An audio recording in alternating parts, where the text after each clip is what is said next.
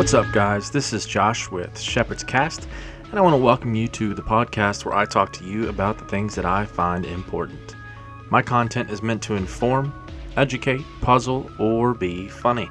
If it does something other than what I've just said, then Soli Deo Gloria. We will just call it Providence. All of what I say is read from blog posts that I have written and can be found on my website with the link in the show notes. So, anyway, yeah, here we go.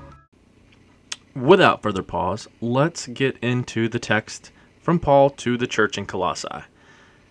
And he is the head of the body, the church. He is the beginning, the firstborn from the dead, that in everything he might be preeminent.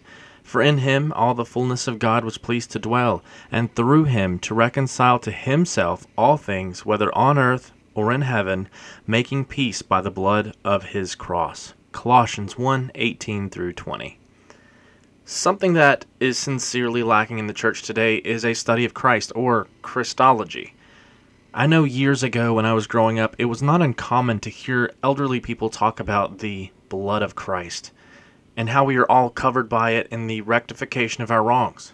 But I cannot honestly say that I still hear that. I mean, intellectually, we know and attest to that, right? The blood of the lamb on the doorposts of the Israelites in Egypt was a shadow of the blood that would cover the children of God as their sins were justified in the death of his son. We know that. But really thinking over the blood of Christ and how precious it is has all but left the heart and mind of Christians young and old. It is for this reason that this verse in Colossians really called out to me. Because, like the entire Bible, it's entirely Christocentric, and that it exalts the incarnate God man. These verses, as we will come to understand, really assist us in understanding Jesus' identity. But why is this important? I think the question needs to be asked because it is the reason why the study of Christ has really been lacking.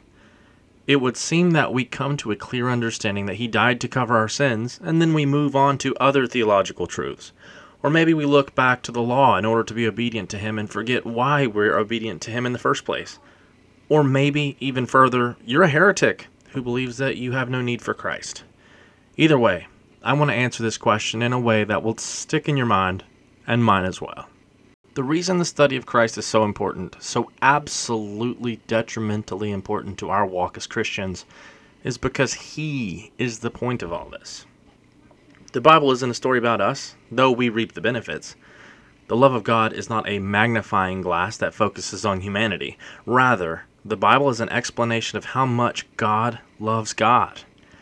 The truth of Scripture is a love letter, not to us, but to and about Jesus, inspired by the Holy Spirit and if the Father places so much focus on Jesus in quite literally all things, then it is imperative that those who benefit from the love of God has for His Son study and meditate on His Word and on who He is night and day. As finite beings, we will never be able to comprehend the vast nature of who He is, but, brothers and sisters, that should not stop us from taking in as much as possible. Rather, it should encourage us and strengthen us in knowing that no matter how much and how long we meditate and study and pray, we will never consume the entirety of that knowledge. With that being said, let's dive in and begin to understand the text we have been presented with. And He, Jesus, is the head of the body, the church. Jewish tradition held to a clear picture painted for weddings. I want to share only a couple of these different things that have been made clear in Scripture. For the sake of time, we will not touch on them all. Firstly, the father of the groom would often go out and select a wife for his son.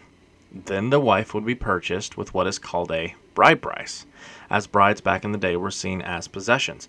And the final thing we will enumerate about this concept is that in Jewish tradition, the marriage covenant would be sealed with something called the cup of the covenant.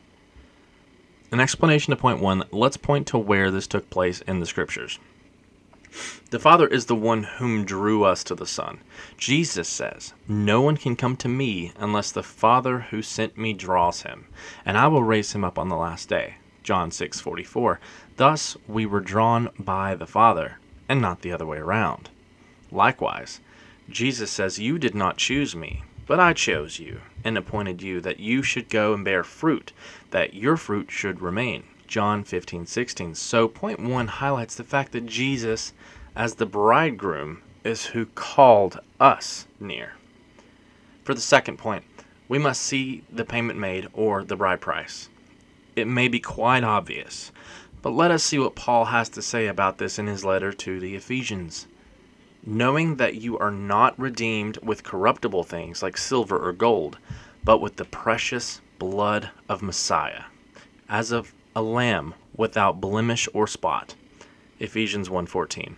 Redemption here is our being bought with a price, a bride price, in order that we be set free from the ownership of the world and given to the one who paid. This person, of course, was Jesus Christ, who paid with his blood on the cross in our place.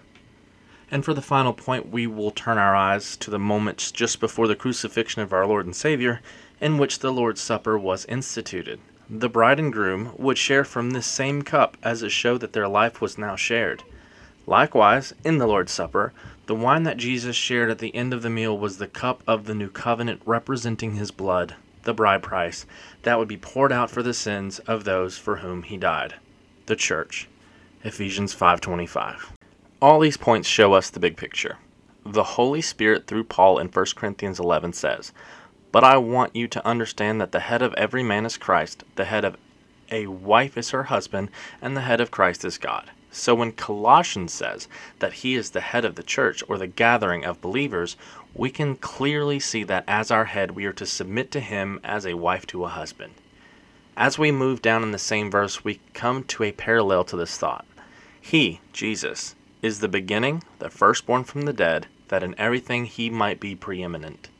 We must remember that the context in this instance is the church. Thus, when we see that he is the beginning, or the firstborn from the dead, we can conclude that being first, there will be those to follow, those being the church. His church will be raised with him, not simply spiritually, as is already done in the believer, but also physically from the dead. This is one of the many instances where we can use the phrase already not yet to connote something defined in Scripture. To explain, we are already alive in the Spirit, Ephesians 2 5, being raised by Him as a servant to righteousness, not yet given our physical resurrection from death, which comes to us all. And with this being the case, He might be preeminent, or first in all things. I want to pause for a moment to comment that often Scripture uses language that we, ourselves, make harder than it has to be. There are a lot of parallelisms or phrases repeated to illustrate a point in a different way, and contextual phrases that require the surrounding verbiage. This is one of the reasons why we hold to the simple idea of allowing Scripture to interpret Scripture.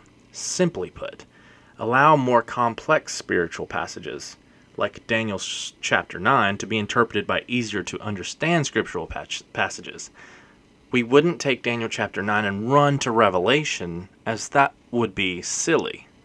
Now to some Christological meat, so to speak, we come to Colossians 1:19, for in him the fullness of God was pleased to dwell. This passage brazenly covers something often referred to as the hypostatic union. And what that means is the union of substance or subsistence of the divine and human nature of Christ into one hypostasis. This is something that we can take a lifetime to truly study and ponder on. For instance, humanity does not contain the same ability as God. We can say that God is omnipresent or God is present everywhere at all times, while we cannot say the same thing about humanity. Thus, we can say something like Jesus is both with us always and sitting at the right hand of the Father. That does not limit him. He is God, but he is also man. For instance, in his humility or lowered state before glory, it is evident that he learned about who he is through the scriptures, Luke 2 46 through 50, rather than the assumed divine inspiration that often clouds the thoughts of those who hold to a more mystical view of Christ. The scripture goes as far as to say that he, Jesus, grew in wisdom and stature, Luke 2:52, which differs greatly from the Jesus that many people think they know. However, we must remember that not only was this submission to humility voluntary, he was able to do as he pleased, Matthew 26:53, and we have evidence that he could access his contra natura, or other than natural abilities, John 1:48 and 4:29, as he pleased. Likewise, we must remember that his humility was also temporary, and he is not eternally subordinate. John 5:19. For from him and through him and to him are all things. To him be the glory forever. Amen. Romans 11:36. Finally, we come to verse 20 of Colossians 1 and through him to reconcile to himself all things, whether on earth or in heaven, making peace by the blood of his cross. I believe it may be helpful to be reminded of a couple things when re- reading this text. The main thing being that our God is Trinitarian, or three in one. We have the Father, the Son, and the Holy Spirit, three distinct figures with one divine essence. Thusly, it is important that when we read texts such as these, we use the surrounding context in order to understand what the text says. To put this another way, the fullness of God, the Father, was pleased to dwell within him, Jesus, and through him, Jesus, to reconcile to himself, the Father, all things, whether on earth or in heaven, making peace by the blood of his, the Son's, cross. What is amazing here is that despite being the victim of the crime, which is our sin, the Father is the one who consummated reconciliation with the blood of His Son. The Father gave to us the Son to reconcile us to Himself. The Son laid down His life for that reconciliation, and the Holy Spirit applies that reconciliation to the believer. The Christological point we must see painted in this verse, brothers and sisters, is something that John wanted to express to us at the very beginning of his Gospel account. In the beginning was the Word, and the Word was with God, and the Word was God. He was in the beginning with God. All things were made through him, and without him was not anything made that was made. In him was life, and the life was the light of men.